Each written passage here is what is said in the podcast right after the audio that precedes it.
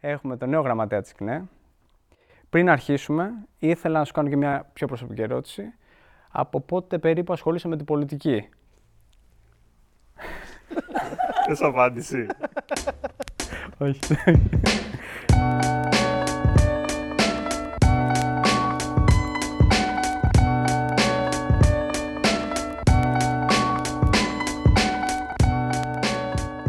Καλώς ήρθατε επιτέλους.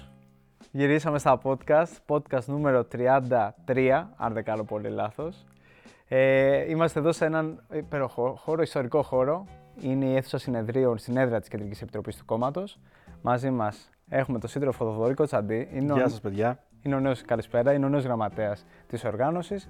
Γιατί πριν λίγες μέρες, ελάχιστες μέρες, είχαμε εδώ το συνεδριό μας. Το οποίο για τρεις μέρες μαζεύτηκαν εδώ σύντροφοι, στελέχοι, μέλη της ΚΝΕ και προσκεκλημένοι από το χώρο του αθλητισμού, ακαδημαϊκοί και άλλοι. Καλλιτέχνη. Καλλιτέχνες, πολύ σωστά. Και συζητήσαμε πάρα πολλά πράγματα. Θα βγει και η απόφαση να πούμε από τώρα στο επόμενο φίλο του διηγητή, όπως συνηθίζεται. Ε, και νομίζω ότι πριν αρχίσουμε, για να αρχίσουμε μια κουβέντα και για το συνέδριο που θέλουμε να κάνουμε σήμερα, ε, πρέπει να πούμε και από αυτό το βήμα, το λέμε σε κάθε μας παρέμβαση εδώ και αρκετές μέρες, να εκφράσουμε την αλληλεγγύη μας στον τουρκικό και συριακό λαό, ο οποίος δοκιμάζεται πραγματικά με χιλιάδες νεκρούς από το φωνικό ισμό, να πούμε να πάτε όλοι να βοηθήσετε μέσα από τα σωματεία, από τους φοιτικούς συλλόγους, από άλλους μαζικούς φορείς, γιατί γίνονται αιμοδοσίες, συλλογή τροφίμων, διάφορων άλλων υλικών που έχουν ανάγκη, μεγάλη ανάγκη.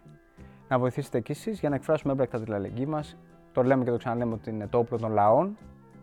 Και να συνεχίσουμε στην κουβέντα. Α, αν δεν κάνω λάθος, το είπαμε και στο συνέδριο, όχι αν δεν κάνω λάθος, το είπαμε, ότι θα φύγει και αποστολή συντρόφων, μελών της ΚΝΕ, στην Τουρκία.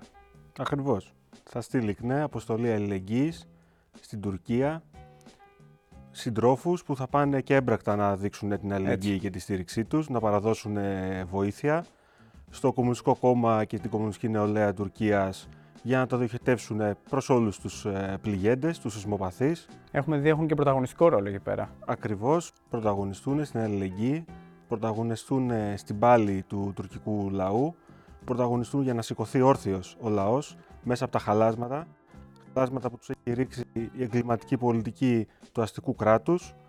Και αν θέλετε και ο δικός μας ρόλος μαζί με την αλληλεγγύη είναι να δυναμώσει και η διεκδίκηση και στη χώρα μας ενάντια στην πολιτική που αφήνει ανυπεράσπιστο το λαό και από πιθανούς σεισμούς και άλλες καταστροφές, να δυναμώσει η διεκδίκηση ενάντια στο εγκληματικό εμπάργκο για, απέναντι στο Συριακό λαό, που το καταδικάζουν η Ευρωπαϊκή Ένωση, το ΝΑΤΟ, οι Ηνωμένες Πολιτείες Αμερικής, με αποτέλεσμα ούτε καν η στοιχειώδης υλική ανθρωπιστική βοήθεια να μην μπορεί να φτάσει. Και είναι ένα ακόμα παράδειγμα και οι καταστροφικοί σεισμοί που αποδεικνύουν όχι μόνο ότι ο λαός σώζει το λαό, αλλά και το φως της πίθα που θα κάνει τα σκοτάδια φως. Δηλαδή την αλληλεγγύη που λάμπει κάτω από όλες τις συνθήκες, την πάλη του λαού που, εξίσου, που εξίσου λάμπει κάτω από όλες τις συνθήκες και από την άλλη τα σκοτάδια μιας πολιτικής που με όλους τους τρόπους μετράει ακόμα και τις ανθρώπινες ζωές με βάση τα κέρδη τους. Και μιλάμε για μια σειρά κατασκευαστικούς ομίλους που τρίβουν τα χέρια τους και τώρα και πριν τις καταστροφές, χτίζοντας πάνω στην άμμο. Μιλάμε για την εγκληματική πολιτική κυβερνήσεων, όπως και της κυβέρνησης της Τουρκίας, που αρνείται ακόμα και την ανθρωπιστική βοήθεια από χώρες όπως η Κύπρο και την ίδια ώρα βομβαρδίζει τον παλίπαθο λαό στη Βόρεια Συρία. Συρία. Ναι. Και πάνω απ' όλα μιλάμε για μια πολιτική που δεν γνωρίζει σύνορα και εξίσου πρέπει να την επαλέψουμε σε όλες τις χώρες. Σύντροφε, για όσους δεν έχουν εμπειρία από τις διαδικασίες όπως αυτή του συνεδρίου της ΚΝΕ, αν θα μπορούσες να μας πεις δύο λόγια ε, για το τι είναι το συνέδριο, ποιοι συμμετέχουν, τι αποφάσεις, τι στόχοι μπαίνουν. Ε, το συνέδριο της ΚΝΕ είναι κορυφαία οργανωτική διαδικασία για την οργάνωσή μας. Η ΚΝΕ μόνιμα και σταθερά φροντίζει να συζητάει, να ανταλλάσσει ελεύθερα τις γνώμες, τις απόψεις της, μαζί με νέους και νέες σε όλους τους χώρους που ζουν, σπουδάζουν, μορφώνονται, δουλεύουν. Ακούμε τη γνώμη τους, γιατί με αυτόν τον τρόπο μπορούμε να γίνουμε πιο ικανοί στον αγώνα που δίνουμε για να βελτιωθούν οι συνθήκες ζωής, για να ανοίξει ένας δρόμος για συνολικότερες αλλαγές. Άρα το στοιχείο της συλλογική συζήτησης, της κριτικής και αυτοκριτικής, της ελεύθερης ανταλλαγής της γνώμης. Είναι στοιχεία μόνιμα που θέλουμε να κατακτάμε καθημερινά στη δουλειά μας. Το διαφορετικό που φέρνει το συνέδριο είναι ότι κάνουμε, πατάμε ένα stop και προσπαθούμε να δούμε τη δουλειά όλης της προηγούμενης τετραετίας.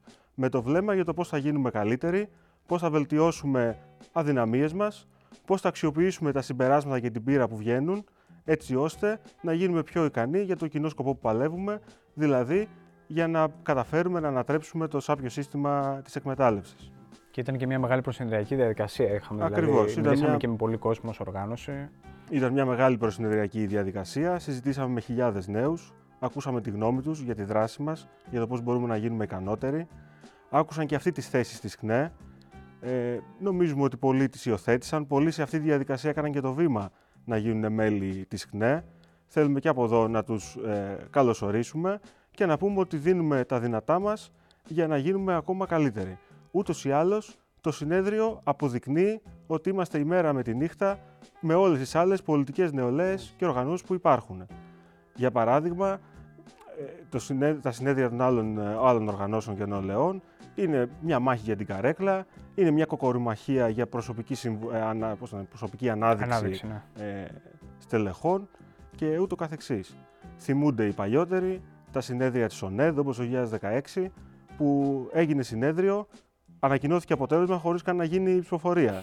Από την κοιλιά τους δηλαδή. Ε, κάποιοι θυμούνται ή είδανε από τα βιντεάκια του Luben το συνέδριο όπως αυτό του ΣΥΡΙΖΑ με τα μέλη followers που κατήντησαν τελικά ανέκδοτο.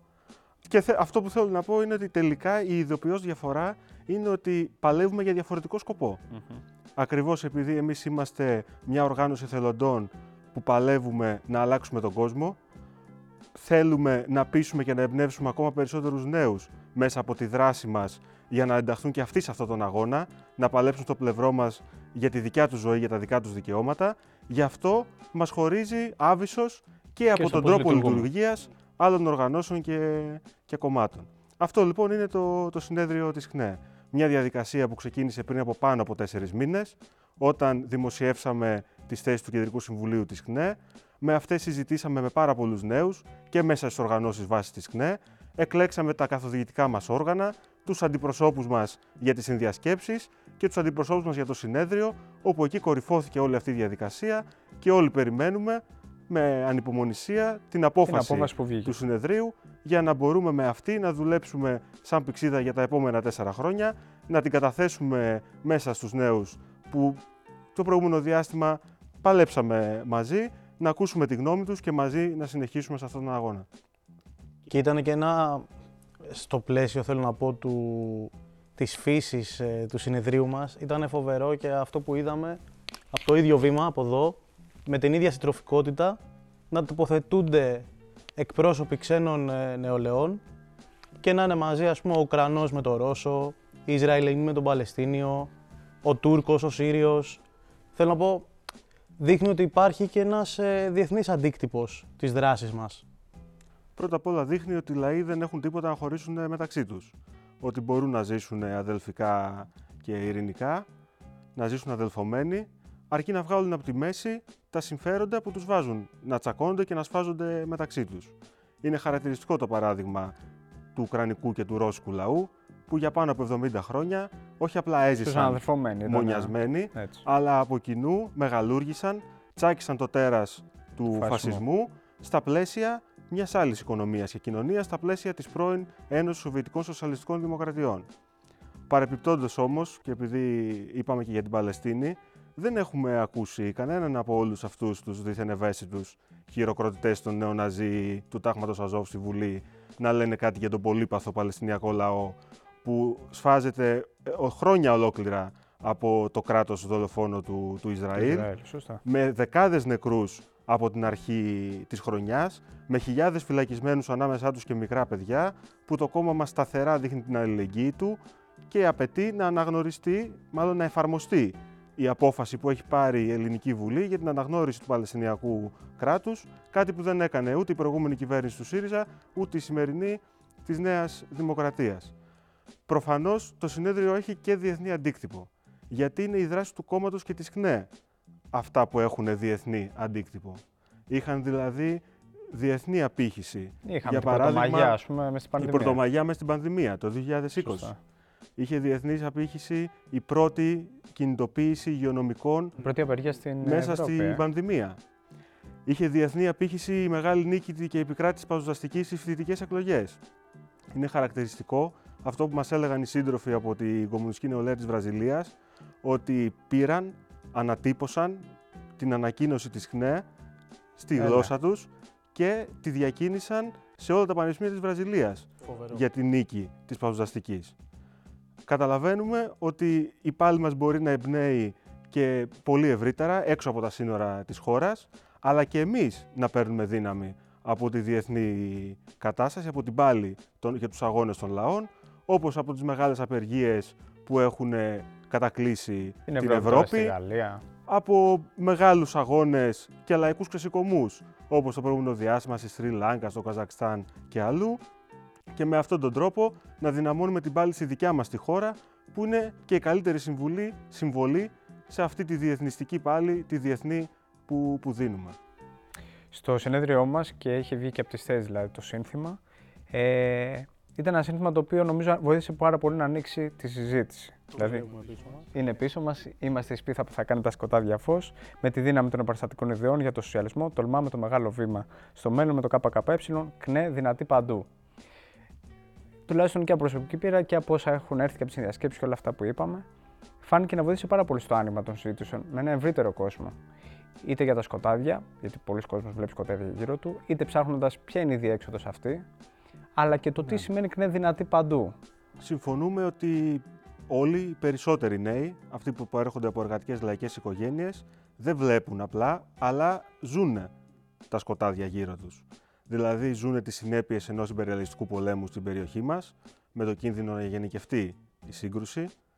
Ζουν τις συνέπειες της καπιταλιστικής ανάπτυξης, που κάποιοι τους είπαν ότι θα τρώνε με χρυσά κουτάλια και βλέπουν να φορτώνονται όλα τα βάρη στις δικές τους πλάτες, ενώ κάποιοι άλλοι ζουν εις βάρος τους ζουν ή μάλλον περιμένουν, έχουμε μπροστά μας να ζήσουμε μια νέα επερχόμενη καπιταλιστική κρίση όπου εκεί ο λαός θα ματώσει ακόμα περισσότερο και θα κάνει θυσίες για τα κέρδη Που του έρχεται κεφαλαίου. πάνω σε όλες τις Την προηγούμενες τρίτη, κρίσεις. μέσα στην που- τελευταία 15 ετία, ε, βλέπουν τη σύψη μιας κοινωνίας που γεννάει τέρατα, που γεννάει ακραία φαινόμενα ε, σαπίλας και διαφθοράς, που πολλοί αηδιάζουν, νιώθουν και αποστροφή ε, με αυτή, ζουν την ένταση καταστολής, την αφαίρεση μορφωτικών και εργασιακών δικαιωμάτων, την εργασιακή ζούγκλα και γαρέ- γαλέρα μέσα σε χώρους δουλειάς και μια σειρά άλλα πράγματα. Το κύριο όμως είναι περισσότεροι να είναι αυτοί που θα δούνε και το φως. Θα δούνε δηλαδή την ελπίδα στην πάλη των λαών, στην πάλη που κάνουμε και στη δικιά μας τη χώρα, για να ανασυνταχθεί, να δυναμώσει το κίνημα, το εργατικό, το φοιτητικό, το μαθητικό, το σπουδαστικό, για να μπορέσουμε να αποσπάσουμε περισσότερες ανάσες ανακούφισης, για να μπορέσουμε να βάλουμε εμπόδιο και φρένο στην αντιλαϊκή πολιτική, να ανοίξουμε και ένα δρόμο συνολικότερων ριζικών ανατροπών στην οικονομία και την κοινωνία, με το κουκουέ πάντα μπροστά. Άρα αυτή η σπίθα που μπορεί να κάνει τα, σποτα- τα σκοτάδια φως, πιστεύουμε ότι είναι η ΚΝΕ, είναι ο καθένας από εμάς, είναι όλοι οι νέοι οι οποίοι τη σπίθα την έχουν μέσα τους και μπορούν μαζί με την ΚΝΕ να τη μεταλαμπαδεύσουν και στους γύρω τους. Γιατί αυτό τελικά είναι η ΚΝΕ. Είναι μια οργάνωση επαναστατών, εθελοντών, η οποία προσπαθεί μαζικά μέσα στην νεολαία να πείσει, να εμπνεύσει με τη δύναμη των κομμουνιστικών ιδεών, που είναι ανίκητες γιατί είναι αληθινές.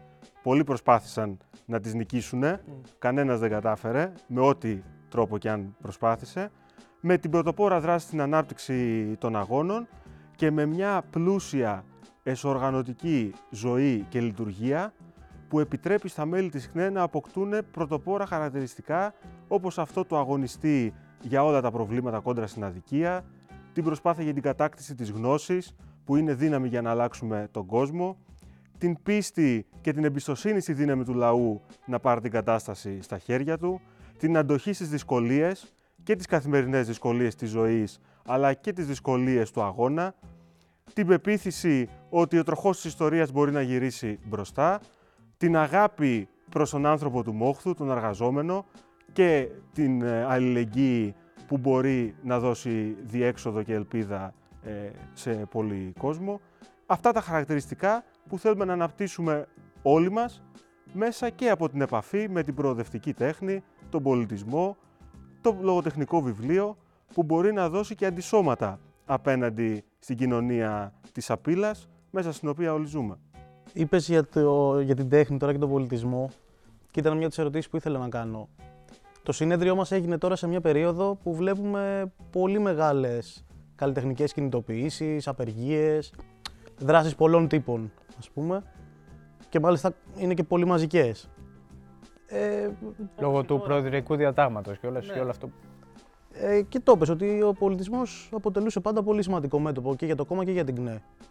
Ε, για το προεδρικό διάταγμα ήθελα να ρωτήσω αν θες να το σχολιάσεις. Ναι, ε, γίνονται πολύ μεγάλες κινητοποιήσεις των σπουδαστών δραματικών σχολών, των οδείων, των σχολών χορού και κινηματογράφου, με τη συμμετοχή ευρύτερα του κόσμου του πολιτισμού, καλλιτεχνών, φοιτητών από άλλες σχολές, κινητοποιήσεις δίκαιες, δικαιολογημένες, που δίνουν με τον παλμό τους την έμπνευση και τον ενθουσιασμό των νέων που συμμετέχουν την καλύτερη απάντηση στην πολιτική και τη σημερινή κυβέρνηση και όλων των προηγούμενων που διαχρονικά απαξιώνουν και τον πολιτισμό και τους ανθρώπους του.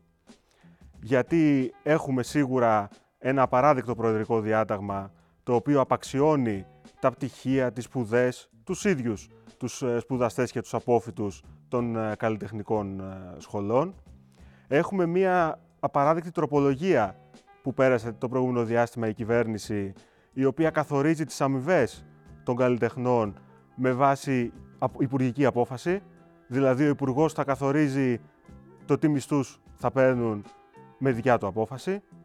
Αλλά έχουμε και μία διαχρονική πολιτική απαξίωσης του πολιτισμού, μία διαχρονική πολιτική που αντιμετωπίζει τους σπουδαστές σαν πελάτες, που τους στέλνει σε ιδιωτικές σχολές για να καταφέρουν να, να κάνουν, να μάθουν ε, την τέχνη που επιθυμούν, που εμπαροντοποιεί σε τελική ανάλυση την καλλιτεχνική εκπαίδευση, που την πετάει έξω από το δημόσιο σχολείο και τελικά οξύνει όλα αυτά τα προβλήματα. Δυστυχώς έχουμε και κάτι ακόμα πιο βαθύ. Έχουμε την προσπάθεια της κυβέρνησης και του ΣΥΡΙΖΑ με μοιρασμένους ρόλους να εκμεταλλευτούν την αγωνία όλων αυτών των νέων ανθρώπων για να ανοίξουν έναν επικίνδυνο δρόμο για την κατάργηση του άρθρου 16 δηλαδή της όποιας δημόσιας και δωρεάν παιδείας έχει απομείνει, για να εξισώσουν τριετής ιδιωτικές σχολές με πτυχία τετραετή πανεπιστημιακά, που τελικά οδηγεί στην υποβάθμιση όλων των σπουδών, σε μια προς τα κάτω δηλαδή ε, εξίσωση, που οι μόνοι που τρίβουν τα χέρια τους είναι οι κολεγιάρχες κτλ. κτλ. Αυτό αν θέλετε είναι πολύ σημαντικό, γιατί... Και δεν έχει ακουστεί πολύ ακριβώς, πάλι που... Ακριβώς, γιατί και μέσα από τις δηλώσεις του ίδιου του Πρωθυπουργού, του Κυριάκου, του Κυριάκου και από τις ε, δηλώσεις βουλευτών και στελεχών του ΣΥΡΙΖΑ, αυτό είναι το επόμενο που φέρνουν.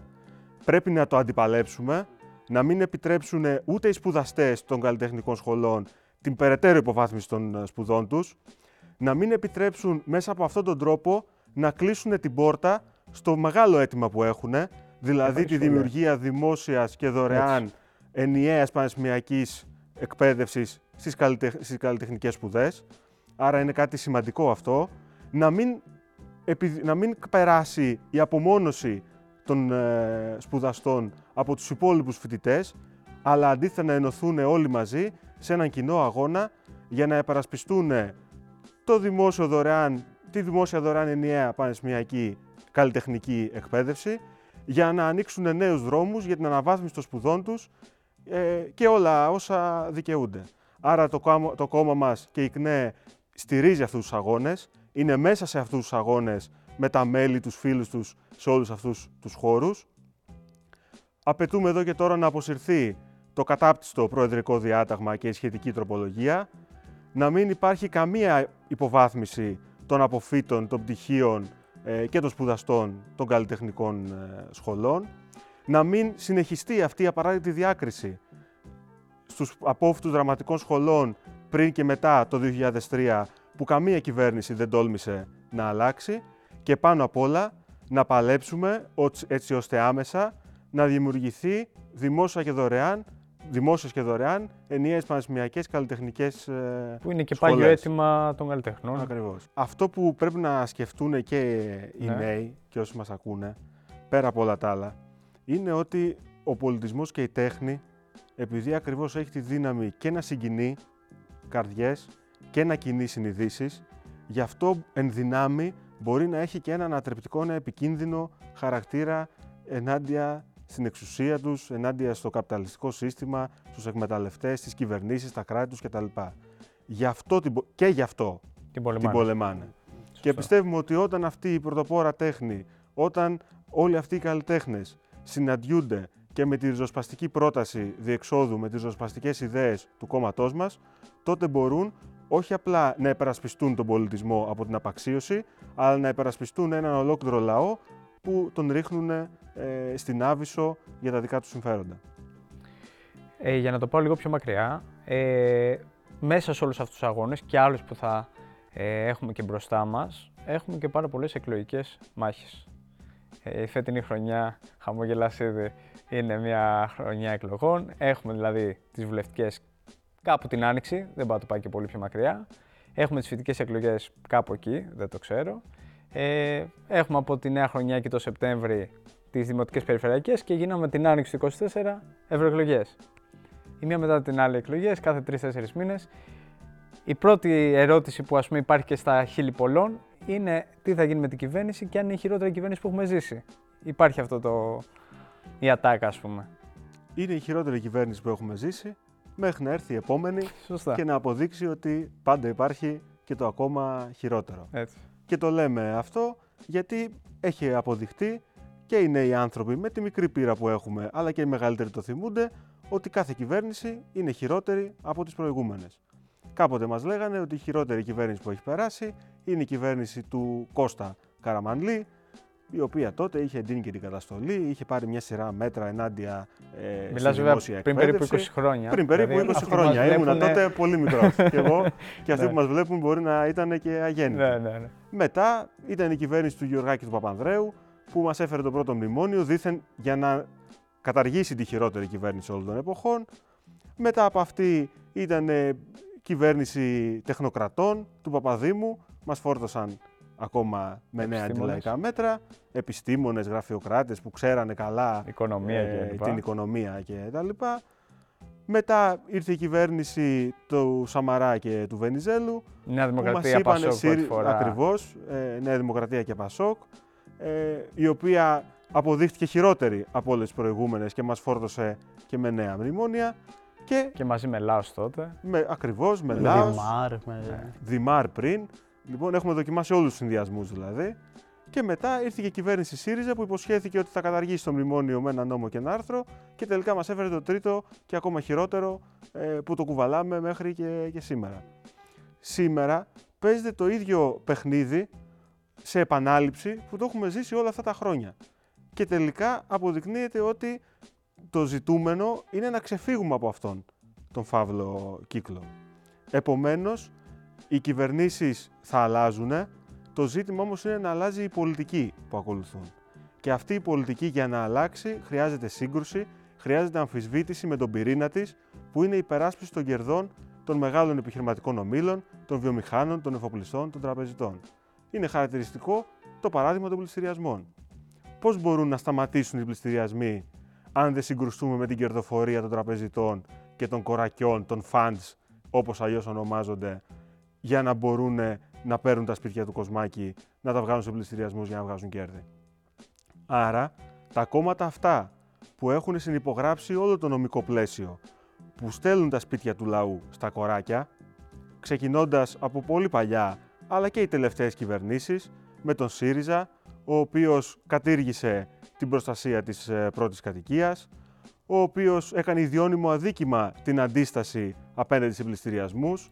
Θέσπισε ηλεκτρονικούς πληστηριασμούς για να μπορούν πιο εύκολα και χωρίς μακριά από τα μάτια του κόσμου ναι. να πραγματοποιούνται. Στη συνέχεια ήρθε η Νέα Δημοκρατία με τον νέο πτωχευτικό κώδικα, με τις τελευταίες αποφάσεις του Αρίου Πάγου που ανοίγουν το δρόμο για 700.000 πληστηριασμούς μόνο ε, μέσα στο 2023.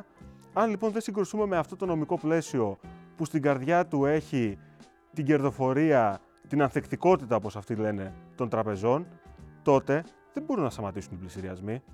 Γι' αυτό και λέμε ότι στον αντίποδα είναι το κόμμα μας που πρωτοστατεί και μέσα στο κίνημα και στην πάλη, έτσι ώστε ο λαός να σώσει τα σπίτια του λαού, με τους βουλευτές τους στην πρώτη γραμμή του αγώνα, αλλά και με τις προτάσεις του μέσα στη Βουλή, όπως η τροπολογία που κατέθεσε ξανά πρόσφατα, για πολλωστή φορά, για την προστασία της λαϊκής κατοικίας, μια τροπολογία που από κοινού την απέρριψαν τόσο η Νέα Δημοκρατία όσο και ο ΣΥΡΙΖΑ, το ΠΑΣΟΚ και τα άλλα κόμματα. Βλέπουμε όμως και κάποια κλασικά έτσι προεκλογικά θα τα έλεγα παιχνιδάκια. Εκβιασμούς ουσιαστικά προς το λαό και από τα δύο κόμματα, και από τη Νέα Δημοκρατία και από το ΣΥΡΙΖΑ. Λέει ο ένας ε, αυτοδυναμία ή χάος, λέει ο άλλος ή εγώ ή εκτροπή ας πούμε. Σκάνδαλα που βγάζει ο Σκανδαλολογίες, ναι. Εμείς επιμένουμε παρόλα αυτά ότι η επόμενη κυβέρνηση θα είναι αντιλαϊκή. Ναι, και επιμένουν και επιβεβαιώνονται και από τις εξελίξεις ή αλλιώς αν θέλετε, για να το ξεκινήσουμε και από την αρχή, ε, η πολιτική έχει μοιάσει πάρα πολύ με reality. Έχει γίνει survivor. Για να το πούμε απλά, λασπομαχίες για να πιάσουμε τους στόχους, ε, αλληλοκαρφώματα, ξεμαλιάσματα, μεταγραφές από τη μία καλύβα στην άλλη, από το ένα κόμμα στο άλλο ε, και μια σειρά άλλα τέτοια ε, φαινόμενα που τελικά αυτό που θέλουν να αποκρύψουν είναι ότι όλοι τους παλεύουν για τον ίδιο σκοπό, για το ίδιο έπαθλο, δηλαδή για να καταφέρουν να γίνουν οι ίδιοι οι εκλεκτοί των βιομηχάνων, των εφοπλιστών, των τραπεζιτών για να αναρριχηθούν στην κυβερνητική καρέκλα. Αυτό είναι και, και το ζητούμενο για όλα τα άλλα κόμματα. Στον αντίποδα είναι το κόμμα μας, το οποίο λέει ότι πρέπει ο λαός να κλείσει τη TV, να τα αφήσει αυτά στην άκρη και ίσα ίσα να κάνει κριτήριο και την αποστροφή απέναντι σε αυτή την κατάσταση και μπροστά στις εκλογές. Ε, και ναι, η επόμενη κυβέρνηση θα είναι δεδομένα αντιλαϊκή. Αυτό το ξέρουμε, το ξέρει και ο ίδιος ο, κόσμος. Γι' αυτό άλλωστε ένα στους τρεις όταν το ρωτάνε ποιον από τους δύο εμπιστεύεστε για να κυβερνήσει απαντάει κανέναν από τους δύο. Και καταλαβαίνετε ότι το κουκουέ που το έλεγε αυτό από την πρώτη στιγμή θα ήταν κάπως οξύμορο. Τώρα που το λέει και ένα πολύ μεγάλο κομμάτι ε, του πληθυσμού, μπορούμε να πούμε στους νέους μπορεί να είναι και η πλειοψηφία, τώρα να τα γυρίσει τούμπα. Καταλαβαίνετε για παράδειγμα ότι το κόμμα μας, πώς θα ήταν το κόμμα μας να συμμετάσχει ή να δείξει ανοχή σε μια κυβέρνηση που θα ψηφίζει μνημόνια, που θα προσκυνάει το ΝΑΤΟ, την Ευρωπαϊκή Ένωση, τον λόμπι και των ε, ε, τραπεζιτών, ε, βιομηχάνων κτλ.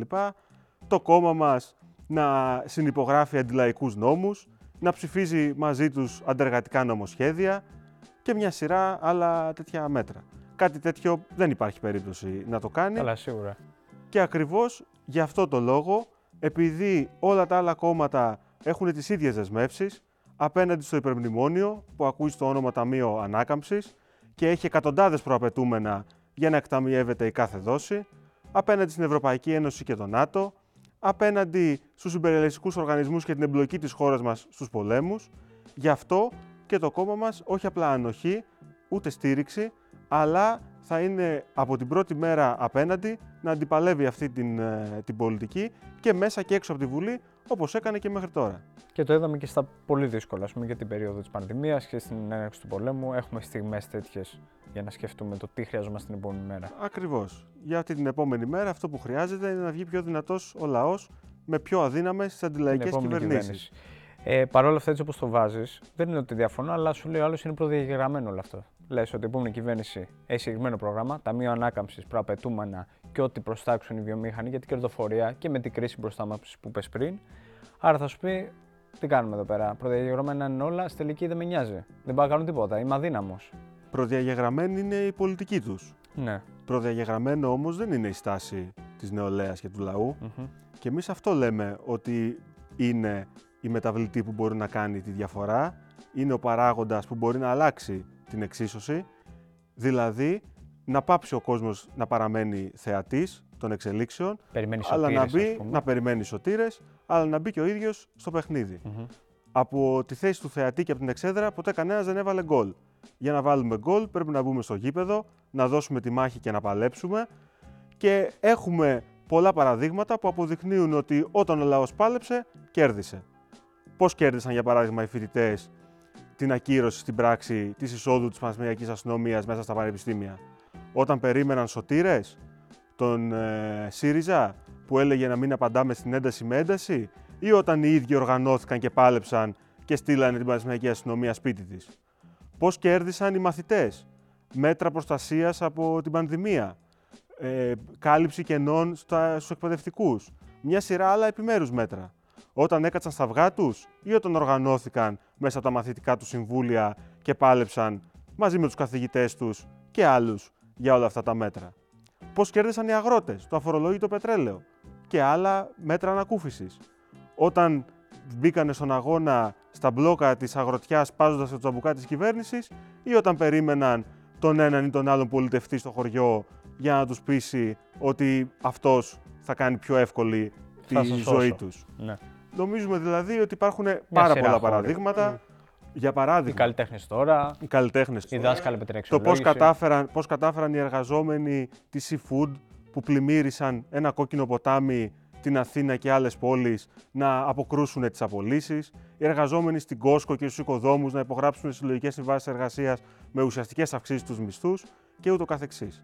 Όλα αυτά αποδεικνύουν ότι ο λαός, αν πιστέψει τη δύναμή του, μπορεί να μην είναι ο καρπαζόης πράκτορας των κυβερνήσεων, παρακολουθεί τις εξελίξεις. αλλά ακριβώς, αλλά αντίθετα Ναι. να είναι αυτός ικανός να πιέζει, να είναι απειλητικός απέναντι σε οποιαδήποτε επόμενη κυβέρνηση, έτσι ώστε να αποσπά ανάσες ανακούφισης, να βάζει εμπόδια σε αυτή την πολιτική, να φρενάρει και να ανοίξει έναν άλλο δρόμο. Σε αυτή την κατεύθυνση παλεύει και είναι δύναμη στο όπλο της νεολαίας και του λαού ένα πιο ισχυρό κουκουέ. Μέσα και έξω από τη Βουλή, για να φωτίζει και μέσα στη Βουλή και να αποκαλύπτει όλα όσα έρχονται, για να τους γλεντάει, να το πούμε λαϊκά, όπως ένας νέος κόσμος καταλαβαίνει στο πρόσωπο του Γενικού Γραμματέα και άλλων βουλευτών του κόμματος, για να είναι στην πρώτη γραμμή του αγώνα να σώζει τα σπίτια του λαού στους αγώνες και κινητοποιήσεις τους ε, παντού, ακόμα και αν διώκεται γι' αυτό, για να μπορεί να αντιπαλεύει στην ουσία της αυτή την, ε, την πολιτική. Και είδαμε και, αν θες, και όλες τις στιγμές ας πούμε, που ανασάναμε, που πήραμε ας πούμε, μια δύναμη όλη αυτή τη τετραετία να βάλω, μην το πάω πιο πίσω, με, από την δίκη της Χρυσαυγής, με πρωτομαγίες κτλ. Το πώς ήταν μέσα από τον οργανωμένο αγώνα, με το Ακριβώς. κόμμα μπροστά και όλα αυτά. Σωστά. Οκ. Ε, Παρ' όλα αυτά και επειδή τώρα ψηφίζουν και οι πολύ νέοι, μαθητές Δευτέρας, Τρίτης Λυκείου κτλ., οι οποίοι λόγω ηλικίας δεν έχουν την εμπειρία όλων αυτών που αναφέραμε πιο πριν. Όλο το ιστορικό 2004. αυτό του, Ναι, ναι, από το 2004 που το έχουμε εμείς, που το έχουμε δει και έχουμε βγάλει την, την εμπειρία μας. Έχουμε, έχουμε αποκρυσταλλώσει κάπως το τι συμβαίνει με τις κυβερνήσεις και τις εκλογές. Αλλά σου λένε εντάξει, καλά όλα αυτά. Τώρα όμως καλούμε να ψηφίσω κυβέρνηση, δεν καλούμε να ψηφίσω αντιπολίτευση. Και το ΚΚΕ λέει ότι δεν θέλει να συμμετάσχει σε κυβέρνηση σήμερα, ας πούμε. Και μάλιστα αυτή η θέση μας τη μη συμμετοχή σε αστικές κυβερνήσεις έγινε και γίνεται συχνά μάλλον. Πεδίο αντιπαράθεσης. Πεδίο κριτικής, αντιπαράθεσης κτλ. Μας λένε κολλημένους, ας πούμε, οι διάφοροι. κολλητοί. Ναι, οι κολλητοί. των αφεντικών, των Αμερικάνων, των μνημονίων, της εξουσίας, της καρέκλας, της απειλή. Ε, για αυτούς είναι λογικό να είμαστε κολλημένοι, αφού είναι κολλητοί. Παρ' όλα αυτά, είναι ένα Ναι. ζήτημα πώς θα βοηθήσουμε, όχι βοηθήσουμε, αλλά τέλος πάντων να αναδείξουμε το πώς αυτή η πείρα ακόμα και των μαθητών, γιατί και οι μαθητές έχουν πείρα, έχουν κάνει αγώνες, το πώς αυτό θα μεταφραστεί. Άρα, ποια είναι η επιλογή μου, πώς συνεχίζω τι εκλογές, τι το καλό να κάνει. Καταρχήν, όταν ψηφίζουμε, δεν παίζουμε στοίχημα. Δηλαδή, δεν κάνουμε Υποδρομία. πρόβλεψη Ποιος θα βγει πρώτος. ποιος θα βγει πρώτος Σωστά, για ναι. να ρίξω τα λεφτά μου και την ψήφο μου σε αυτόν.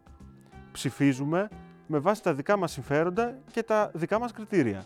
Ψηφίζουμε αυτόν που λέει την αλήθεια και όχι αυτό που μας έχει φλωμώσει το ψέμα, όπως όλα τα κόμματα και οι κυβερνήσεις των τελευταίων χρόνων, τα αστικά κόμματα και οι κυβερνήσεις. Ψηφίζουμε αυτόν που περασπίζεται το δίκαιο και όχι αυτόν που περασπίζεται ένα άδικο σύστημα το οποίο μας αφαιρεί δικαιώματα και κατακτήσεις. Ψηφίζουμε αυτόν που υπερασπίζεται τα δικαιώματά μας και παλεύει για αυτά, όχι αυτόν που σηκώνει χέρια και πόδια μέσα και έξω από τη Βουλή για να μας τα πάρει πίσω. Ψηφίζουμε αυτόν που στέκεται απέναντι στους φασίστες της χρυσής Αυγής και τις παραφιάδες τους, όχι αυτούς που κατεβαίνουν μαζί τους σε ψηφοδέλτια όπως το Εργατικό Κέντρο Πύργου, που τους χειροκροτούν όρθιοι ή καθιστοί μέσα στη Βουλή, που εγκρίνουν συγκεντρώσεις των εγκληματικών οργανώσεων όπως η Χρυσή Αυγή και τα ονομάζουν πολιτικά κόμματα, που καθυστερούν δίκες και ούτω καθεξής. Ψηφίζουμε αυτούς που στέκονται ενάντια στην εμπλοκή της χώρας μας στο Μακελιό στην Ουκρανία και όχι αυτούς που στέλνουν όπλα και έχουν κάνει τη χώρα μας ένα πολεμικό ορμητήριο απέραντο των νατοικών και άρα ρίχνουν και άλλο λάδι στη φωτιά. Και μπορεί να γίνουμε θύματα και ήδη είμαστε θύτες. Είμαστε θύ... Ναι, η Ελλάδα γίνεται θήτη άλλων ε, λαών και ο λαός μας μπορεί να γίνει και θύμα μαγνήτης επικίνδυνων ε, εξελίξεων ε, με βάση τους ανταγωνισμούς που, που οξύνονται. Ψηφίζουμε αυτούς που υπερασπίζονται τα κυριαρχικά δικαιώματα της χώρας και δεν τα παζαρεύουν στα τραπέζια των διαλόγων στο όνομα της συνεκμετάλλευσης της νατοικής ε, όπως κάνουν οι κυβερνήσεις οι οποίες αποδέχονται το ΝΑΤΟ, την Ευρωπαϊκή Ένωση και όλους αυτούς που δίνουν αέρα στα πανιά της τουρκικής προκλητικότητας. Είναι... Ακριβώς. Για λογαριασμό της ελληνικής αστικής τάξης που συμμετέχει και αυτή στο παζάρι για να πάρει κομμάτι από τη Λία στους ευρύτερους ανταγωνισμούς. Τελικά ψηφίζουμε με βάση τα συμφέροντά μας σαν νέοι άνθρωποι που θέλουμε και μπορούμε να ζήσουμε πολύ καλύτερα με βάση δυνατότητες της εποχής μας. Άρα το δίλημα είναι αυτό. Να ζήσουμε έτσι όπως αξίζει στην εποχή, στην ανάπτυξη της επιστήμης και της τεχνολογίας, με βάση τον πλούτο που παράγεται και τις εξελίξεις ε, της παραγωγής. Ή να ζήσουμε μέσα στη μιζέρια όπως μας καταδικάζουν όλα τα άλλα κόμματα. Σε αυτό το δίλημα, από τη μία μεριά είναι το κουκουέ και από την άλλη μεριά είναι όλα τα κόμματα που έχουν κυβερνήσει, έχουν αποδείξει στην πράξη με ποιανών τα συμφέροντα είναι και σήμερα προεκλογικά, πόσο μάλλον μετεκλογικά, είναι δεσμευμένοι στην ίδια γραμμή, πάνω στις ίδιες αντιλαϊκές ράγες, όσοι μηχανοδηγοί και αν αλλάξουν. Γι' αυτό λοιπόν λέμε ότι η επόμενη κυβέρνηση θα είναι δεδομένα αντιλαϊκή, ότι οι νέοι άνθρωποι πρέπει να ψηφίσουν με διαφορετικά κριτήρια, άλλωστε όλα τα άλλα τα έχουν δοκιμάσει οι μεγαλύτεροι από αυτούς και μας έχουν φέρει σε αυτή την κατάσταση. Τη διαφορά πρέπει και μπορούν να την κάνουν οι νέοι, άνθρωποι και το διαφορετικό βρίσκεται στην πρόταση διεξόδου του ΚΚΕ. Γιατί; Γιατί λέει μία απλή αλήθεια. Ότι για να καταφέρουμε να ζήσουμε καλύτερα χρειάζεται σύγκρουση και αμφισβήτηση της πολιτικής των κυβερνήσεων και των κερδών του κεφαλαίου. Δεν υπάρχει μέση λύση. Δεν υπάρχει άλλος δρόμος. Δεν μπορεί, για παράδειγμα, να πληρώνει ο λαός το 95% των φόρων και το κεφάλαιο το 5% και να πιστεύουμε ότι όσο συνεχίζεται αυτή η πολιτική που είναι διαχρονικά όλων των κυβερνήσεων, θα μπορέσει ο λαός να δει άσπρη μέρα. Ή ο λαός θα πληρώνει ή το κεφάλαιο. Ή δηλαδή θα πάψουν να υπάρχουν οι φοραπαλλαγές στους εφοπλιστές, οι οποίοι φορολογούνται εθελοντικά. Ας φορολογήσουν εμάς εθελοντικά και ας φορολογήσουν αυτούς υποχρεωτικά ή αλλιώς θα χρειάζεται όλα τα βάρη για άλλη μια φορά και τα φορολογικά να φορτώνουν στις δικές μας πλάτες. Και είναι και ένα στοιχείο αυτό για το πώς διαχρονικά όλοι οι προπολογισμοί, ένα 95% μια τέτοια τάξη μεγέθους είναι από τα λαϊκά στρώματα, ενώ μόνο το 5% είναι από τους και όχι μόνο τα παίρνουν από το λαό, αλλά τα δίνουν και στο κεφάλαιο. Και εδώ τα παραδείγματα βοούν. Από την πολιτική διαχρονικά όλων των κυβερνήσεων που κρατάνε τους εφοπλιστές ε, στα όπα-όπα με εθελοντική ε, φορολόγηση, από τους αναβαλώμενους φόρους στις τραπεζίτες, που σημαίνει ότι όλα αυτά τα χρόνια δεν πληρώνουν κανέναν φόρο, το αφορολόγητο πετρέλαιο στους εφοπλιστές. Και από την άλλη τα φορολογικά βάρη στο λαό, με τους φόρους να αυξάνονται για άλλη μια χρονιά κατά 2 δισεκατομμύρια και ξανά ε, να πάνε στα μόνιμα υποζύγια. Αλλά και σε ποιους τα δίνει γιατί όλα αυτά ε, τα χρήματα, λεφτά του ελληνικού λαού, δεν πάνε ούτε για την αναβάθμιση των σπουδών του, ούτε για την υγεία και την ε, πρόνοια, ούτε για μια σειρά κοινωνικές παροχές και δικαιώματα, αλλά κατευθύνονται πάλι στις ε, τσέπες ε, βιομηχάνων, εφοπλιστών, τραπεζιτών. Με επιδοτήσεις. Με, με επιδοτήσεις, με φοραπαλλαγές, με χίλιους δυο τρόπους. 14 δισεκατομμύρια από το Ταμείο Ανάκαμψης, Ε... Είχαμε και με στην πανδημία με τις αεροπορικές, είχαμε και με τη Αττική Οδό και τα λοιπά τι τους δίνανε επειδή δεν έβγαλαν τα αναμενόμενα κέρδη. Είναι πάρα πολλά τα παραδείγματα και δεν είναι και μόνο και πιο πριν. Ωραία. Και είναι η τελευταία τώρα που θέλω να σε ρωτήσω. Ε, σε αρκετές παρεμβάσεις, ο γραμματέας του κόμματος, ο σύντροφος ο Δημητρής Κουτσούπας, έβαλε ότι δεν είναι μόνο πολιτική και ιδεολογική η διαφορά μας, όπως συζητάμε τόση ώρα με τα άλλα κόμματα, στο πώς βλέπει την νεολαία, τον νέο κόσμο, αλλά έβαλε και το ζήτημα ότι είναι και αξιακή. Δηλαδή, στο, στην παρέμβασή του, εδώ πέρα, σε αυτό το χώρο, πριν λίγες μέρες, είπε, θα τον παραφράσω λίγο γιατί το θυμάμαι ακριβώς, αλλά είπε ότι ενώ οι άλλοι τους βλέπουν σαν κουκιά, ενώ οι άλλοι βγάζουν ας πούμε, σποτάκια που του λένε τι του έκανα, πώς έσωσα, ή ο άλλος του λέει Από να σε πληρώνεις κτλ. Ποιος θα σε σώσει, που βάζουν στα σποτάκια, έβαλε το ζήτημα ότι εμεί του έχουμε για πολλά παραπάνω που ε, ε, έχει πολύ ζουμί εκεί πέρα. Τι σημαίνει το πολλά παραπάνω που έβαλε ο γραμματέας; Καταρχήν όλα τα άλλα κόμματα πραγματικά αντιμετωπίζουν τους νέους ανθρώπους σαν ε, κουκιά, σαν ψήφους με πόδια. Το μόνο που έχεις να κάνεις, λέει το σποτ ε, του ΣΥΡΙΖΑ με τον ίδιο τον Τσίπρα, how to, είναι μια φορά στα τέσσερα χρόνια να πας να ψηφίσεις ΣΥΡΙΖΑ και άσε όλα τα άλλα στον αυτόν, στον ίδιο, για να σου λύσει τα προβλήματα. Το ίδιο πάνω κάτω λέει και η Νέα Δημοκρατία και βγάζει και αφρούς όταν οι νέοι άνθρωποι συλλογικά συζητάνε, διαδηλώνουν, οργανώνονται, παλεύουν για τα δικαιώματά τους. Το ΚΚΕ πιστεύει ακριβώς το αντίστροφο. Και γι' αυτό λέμε ότι έχουμε και αξιακές διαφορές. Ότι οι νέοι άνθρωποι είναι για πολλά περισσότερα. Δηλαδή, ότι μπορούν συλλογικά να συζητάνε, να οργανώνονται, να διεκδικούν, να ανταλλάσσουν απόψεις, να βγαίνουν μπροστά για την υπεράσπιση των δικαιωμάτων τους και μπορούν όχι μόνο να διεκδικούν και να αγωνίζονται, αλλά και οι ίδιοι να πάρουν την κατάσταση στα χέρια τους, να ασκήσουν οι ίδιοι την εξουσία στα πλαίσια μιας διαφορετικά οργανωμένης οικονομίας και κοινωνίας, που ο άνθρωπος θα είναι στο επίκεντρο αυτό που λέμε σοσιαλισμός, κομμουνισμός. Στην κοινωνία δηλαδή που η ενεργητική συμμετοχή ε, του λαού και της νεολαίας στην άσκηση της εξουσίας, στον έλεγχο, στον έλεγχο της παραγωγής, θα παίζει και το καθοριστικό παράγοντα έτσι ώστε να ανεβαίνει η κοινωνική ευημερία, να καλύπτονται οι κοινωνικές ε, ανάγκες. Τελικά τοποθετούμε τον άνθρωπο και τον νέο άνθρωπο, μαζί με όλους τους άλλους, σε διαφορετική θέση. Ο ένας στον καναπέ θεατή, ο άλλος πρωταγωνιστής στην κοινωνική ζωή, άρα άνθρωπο συμμέτοχο, που δεν θα κάνει απλά ένα like ή ένα follow ε, σε διάφορους... Επειδή δεν προλαβαίνει από το 12 ώρα που... Ακριβώς, δεν προλαβαίνει.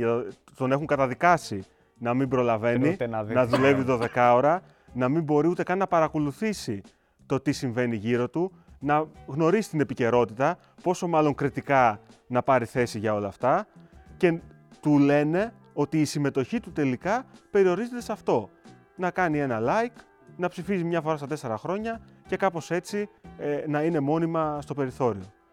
Αντίθετα, το κόμμα μας λέει ότι σήμερα δεν υπάρχουν σωτήρες, δεν υπάρχουν εργολάβοι εύκολων και ανώδυνων λύσεων. Όσοι υποσχέθηκαν κάτι τέτοιο αποδείχθηκαν το ακριβώς αντίστροφο, αλλά σήμερα δυναμώντας την οργάνωση και την πάλι ο λαός. Με ένα πολύ πιο δυνατό κουκουέ μέσα στη Βουλή και μέσα ε, στο κίνημα, μπορούμε από την επόμενη κιόλας μέρα των εκλογών, από διαφορετική εφετερία, να δυναμώσουμε τον αγώνα, να δυναμώσει η αυτοπεποίθηση και η εμπιστοσύνη στο, στο δίκαιο μας, να δυναμώσει η διεκδίκηση για όλα αυτά που έχουμε ανάγκη. Η ψήφος λοιπόν μπορεί να μην αλλάζει τις ζωές μας και τον κόσμο, μπορεί όμως να γίνει ένα αποφασιστικό βήμα μπροστά για να στείλουμε ένα μήνυμα καταδίκης αυτής της πολιτικής, το μήνυμα που οι νέοι άνθρωποι έχουν στείλει πολλές φορές τα τελευταία τέσσερα χρόνια και μέσα στην πανδημία, με τους αγώνες τους, και οι φοιτητές με, με την νίκη της παζοδαστική και οι μαθητές με τις μεγάλες μαθητικές κινητοποιήσεις και οι σπουδαστές των ΙΕΚ που έχουν μαζικοποιήσει τους συλλόγους τους και έχουν αποσπάσει και κατακτήσεις όπως να πληρώνονται την πρακτική άσκηση, το πάσο και άλλα ζητήματα. Σήμερα ο αγώνας που δίνουν οι καλλιτέχνες και όλοι καταλαβαίνουμε ότι αν σήμερα το ΚΚΕ με τους 15 βουλευτές που έχει και στέκεται στο πλευρό όλων των νέων ανθρώπων μπορεί να ασκεί πίεση να φέρνει τα προβλήματά τους και μέσα στη Βουλή, να πιέζει ε, τις κυβερνήσεις. Με 35, με 40, με 45 μπορεί αυτό να το κάνει πολύ πιο αποτελεσματικά. Να είναι αυτή στα σκηνιά και όχι ο λαός. να νιώθουν την καυτή ανάσα τους στο σβέρκο τους, να μην τους αφήσουμε δηλαδή σε χλωρό κλαρί, να, να το πω ανάσα, απλά, να μην πάρουν ανάσα, έτσι ώστε να καταλαβαίνουν ότι σε κάθε βήμα που θα κάνουν αντιλαϊκό δεν θα περάσει έτσι. Θα βρουν απέναντί τους οργανωμένο το λαό, θα έχουν συνέπειες και αυτές οι συνέπειες πρέπει να τις μετράνε κάθε μέρα στο δρόμο και στην πράξη. Έτσι ακυρώθηκαν αντιλαϊκοί νόμοι, έτσι θα ακυρωθούν ακόμα περισσότεροι, έτσι θα ανοίξει και ο δρόμος για, για, να κερδίσουμε, να περάσουμε και εμείς στην αντεπίθεση, να βάλουμε τα δικά μας ε, γκολ, να ανοίξει ο δρόμος για συνολικότερες αλλαγές, για μια κοινωνία και μια εξουσία που ο ίδιος ο λαός θα έχει την εξουσία στα χέρια του και το ΚΚΕ θα παίξει και αυτό πρωταγωνιστικό ρόλο με το πρόγραμμα διακυβέρνησης και εξουσίας που έχει και το καταθέτει και σήμερα στο λαό, που είναι ακριβώς διαφορετικό επειδή συγκρούεται και αντιπαλεύει τα κέρδη των μεγάλων μονοπωλιακών ομίλων. Ισχυρό λοιπόν κουκουέ και ισχυρός ο λαός ή ισχυρές αντιλαϊκές κυβερνήσεις που θα μας καταδυναστεύουν, αυτό είναι το πραγματικό δίλημα και αυτών των εκλογών και μπορούμε, πιστεύουμε, να κάνουμε αυτό που δεν περιμένουν. Δηλαδή μπορούμε το βράδυ των εκλογών να χαμογελάει ο λαός και την επόμενη μέρα, να στείλει μήνυμα, να μην επιτρέψει να παίζουν με τις ζωές τους, με τη ζωή μας ε, και ε, να δυναμώσει με αυτόν τον τρόπο και την πάλη του για την επόμενη μέρα. Ωραία.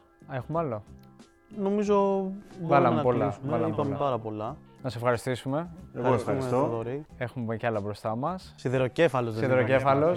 Ευχαριστώ πολύ. Καλή δύναμη. Θα χρειαστεί. Να πούμε καταρχάς ότι το podcast επέστρεψε, οπότε να είστε γενικά έτοιμοι για όλα τα επεισόδια έκπληξη που έρχονται στην πορεία.